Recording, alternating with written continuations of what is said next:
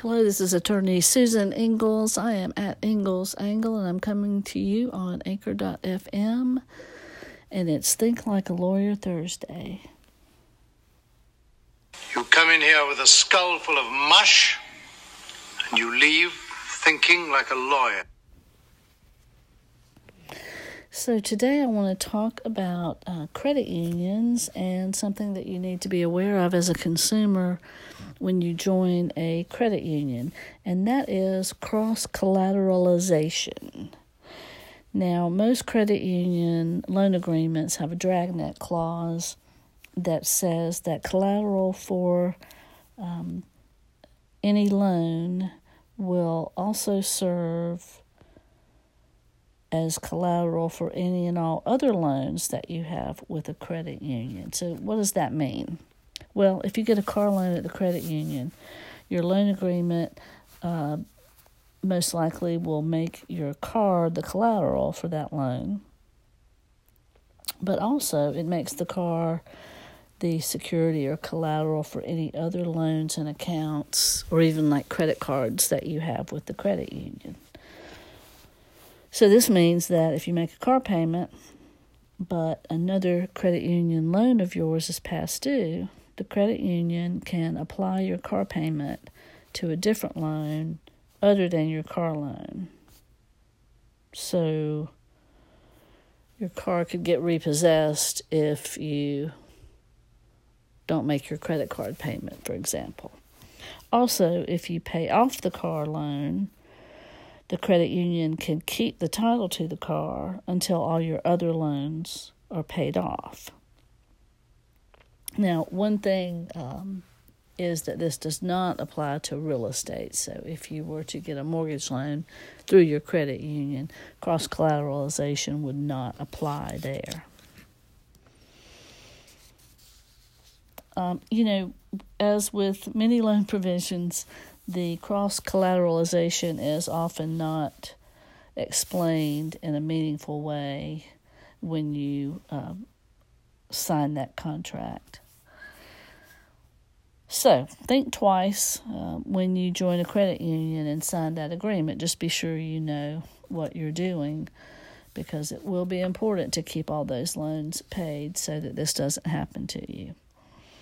And now, credit unions are not without their good points because they're member owned nonprofits, they can keep interest rates low and costs down.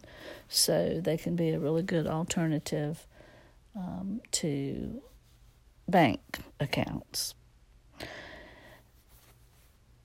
They are governed by the National Credit Union Administration. So if you do have an issue or dispute with your credit union, you can file a consumer complaint um, with the uh, www.ncua.gov.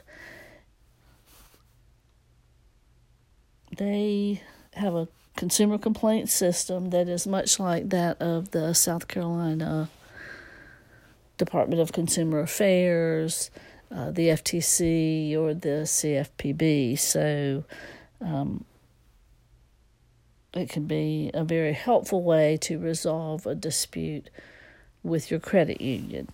Now, they cannot resolve disputes, for example, that are just a dispute about the contract. In other words, if you're in default on your loan, they don't um, help with that. If there's a factual dispute, uh, they don't have any like documentation on that proves the dispute, they're not going to do anything with that. Uh, they won't resolve matters that are the subject of a pending lawsuit. They, of course, can't offer legal assistance, and they can't represent you in settling a claim or in recovering damages.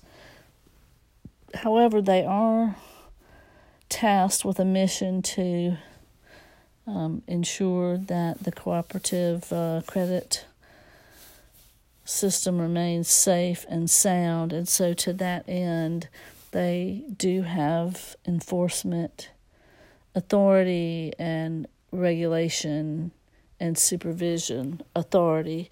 So there are things that they can help you with, particularly when any provisions of the Federal Credit Union Act have been violated. So I urge you to um, use that resource if you do have an issue that needs to be resolved. And for further information, you can go to mycreditunion.gov. This has been Attorney Susan Ingalls. I am at Ingalls Angle, and it's Think Like a Lawyer Thursday. You come in here with a skull full of mush, and you leave thinking like a lawyer.